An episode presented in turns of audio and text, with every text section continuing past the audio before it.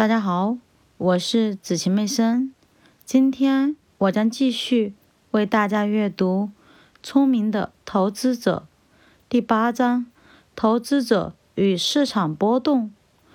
如果投资者的资金都投在期限较短，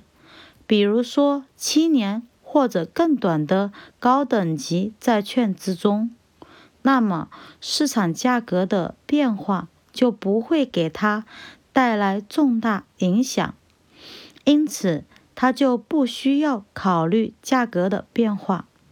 这种观点也适合于他所持有的美国储蓄债券，他总能按成本价或更高的价格将其兑现。期限较长的债券在其有效期内会有较大的价格波动，在任何一个几年期的时限内，普通股组合几乎必然发生价值的波动。投资者应该了解这些可能发生的情况，而且应该对此做好财务上和心理上的准备。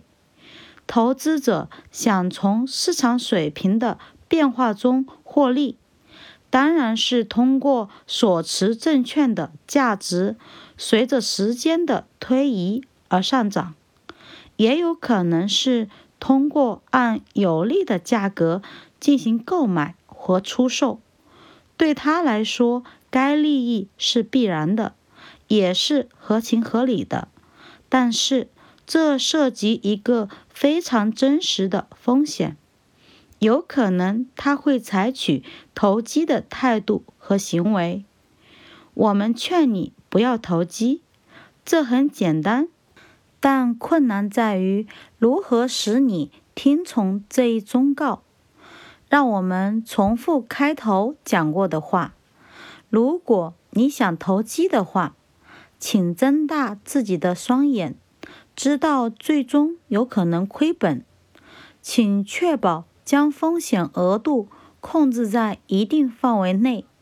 并将投机与你的投资计划完全分开。我们将首先探讨普通股价格变化这个更重要的话题，并在此之后再转向债券领域。在第三章，我们已对过去一百年来股票市场的历史进行了考察，在此我们偶尔会回顾前面的内容，以便投资者从以往的记录中看到自己的投资希望所在。通过持有相对稳定的证券组合获取长期升值，或者是按接近于熊市的低价购买证券，并按接近于牛市的高价出售证券。市场波动对投资决策的指导作用。由于普通股，即使是投资级的普通股，都会不断的出现大幅度的价格波动，因此聪明的投资者会对从这种价格大幅度变动中获利的可能性感兴趣。他面临着两种可能获利的方法：择时方法和估价方法。我们所说的择时是指努力去预知股市的行为，认为未来走势会上升时购买或持有股票，认为未来走势会下降时出售或停止购买股票。我们所说的估价是指尽力做到股票报价低于其公允价值时买入，高于其公允价值时卖出。另外一种要求不太高的估价方式是确保自己购买股票的价格不会太高，这种做法适合于防御型投资者，因为他们所强调的是长期持有，但是这代表了对市场水平应有的最基本的关注。或许除了在合理的价格水平下开始使用美元成本平均方案之外，我们确信无论采用哪一种估值方法，聪明的投资者都能得到满意的结果。我们同样确信，如果投资者以预测为基础强调择时交易，那么他最终将成为一个投机者，并要面对投机所带来的财务结果。在外行看来，这种区别非常不明显，而且也没有得到华尔街的普遍认同。作为商业行为，或者是出于一种完全的信任，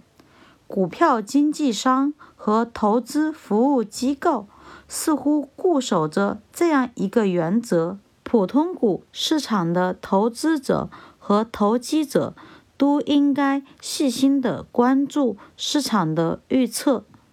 我们相信，人们离华尔街越远，就会发现股市预测或择时的吹嘘越值得怀疑。投资者根本不会认真对待那些没完没了的预测结果，几乎每天都有这种预测，而且不费吹灰之力就可以获得。然而，在许多情况下，投资者都会关注他们，甚至依照他们而采取行动。这是为什么呢？因为有人使他相信，对股市未来的走势做出某些判断是很重要的，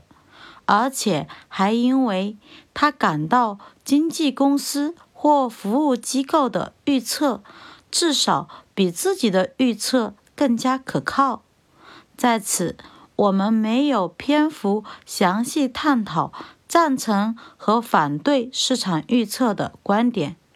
许多聪明人涉足过这一领域，而且毫无疑问，有些人成为了很好的股票分析师并赚了钱。但是我们不能认为普通公众可以通过市场预测来赚钱，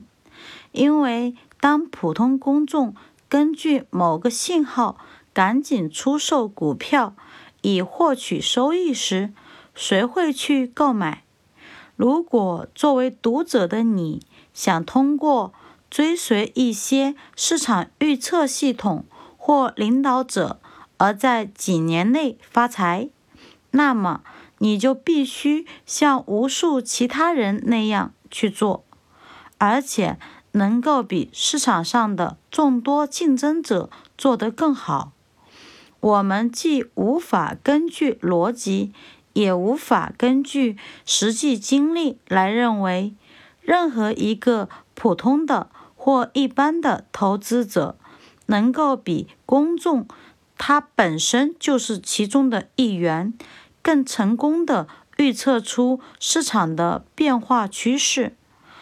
似乎每个人都没有注意到择时理念所具有的一个特点。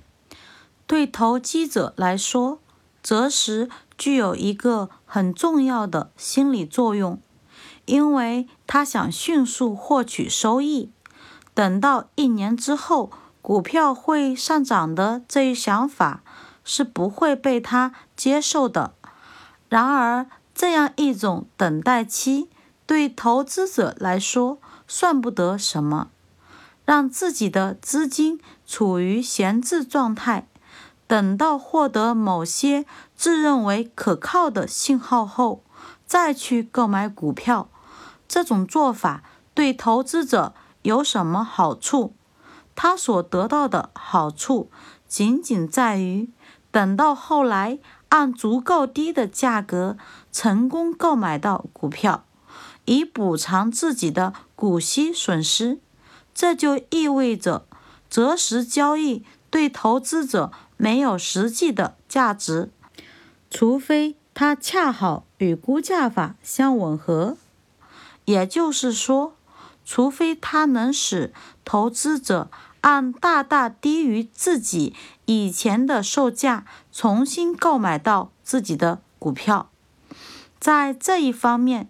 著名的道氏择时交易理论有着一段不寻常的历史。简单的讲，这种方法就是把股票指数上涨时的某一个特殊突破点看作购买的信号，而把下跌时的类似突破点看作卖出的信号。利用这种方法计算出的结果表明，从一八九七年到二十世纪六十年代初，这种操作几乎能够连续获得一系列的收益。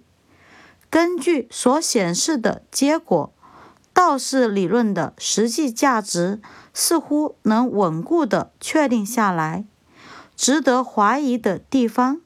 如果有的话，在于所公布的这种记录能否可靠地反映出道氏理论家在市场上的实际行为。对数据更仔细的研究表明，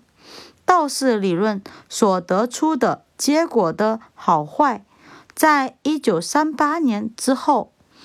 就在华尔街开始认真对待该理论后的几年内发生了急剧的变化。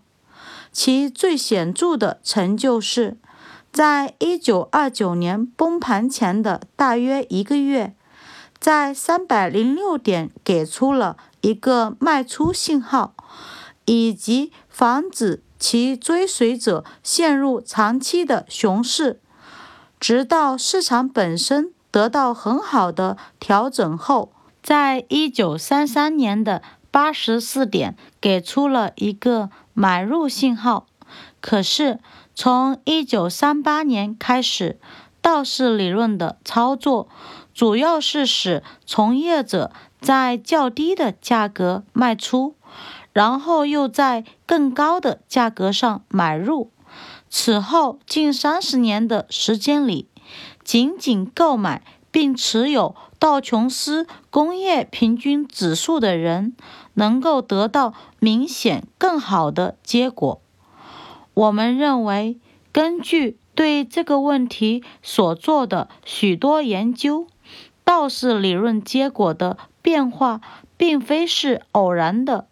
它反映了商业和金融领域的预测和交易方法所固有的特征。有些方法之所以获得支持和变得重要，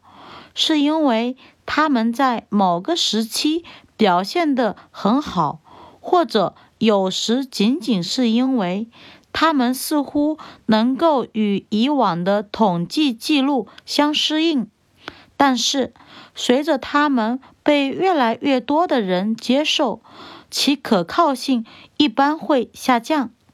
导致这种情况的原因有两个：首先，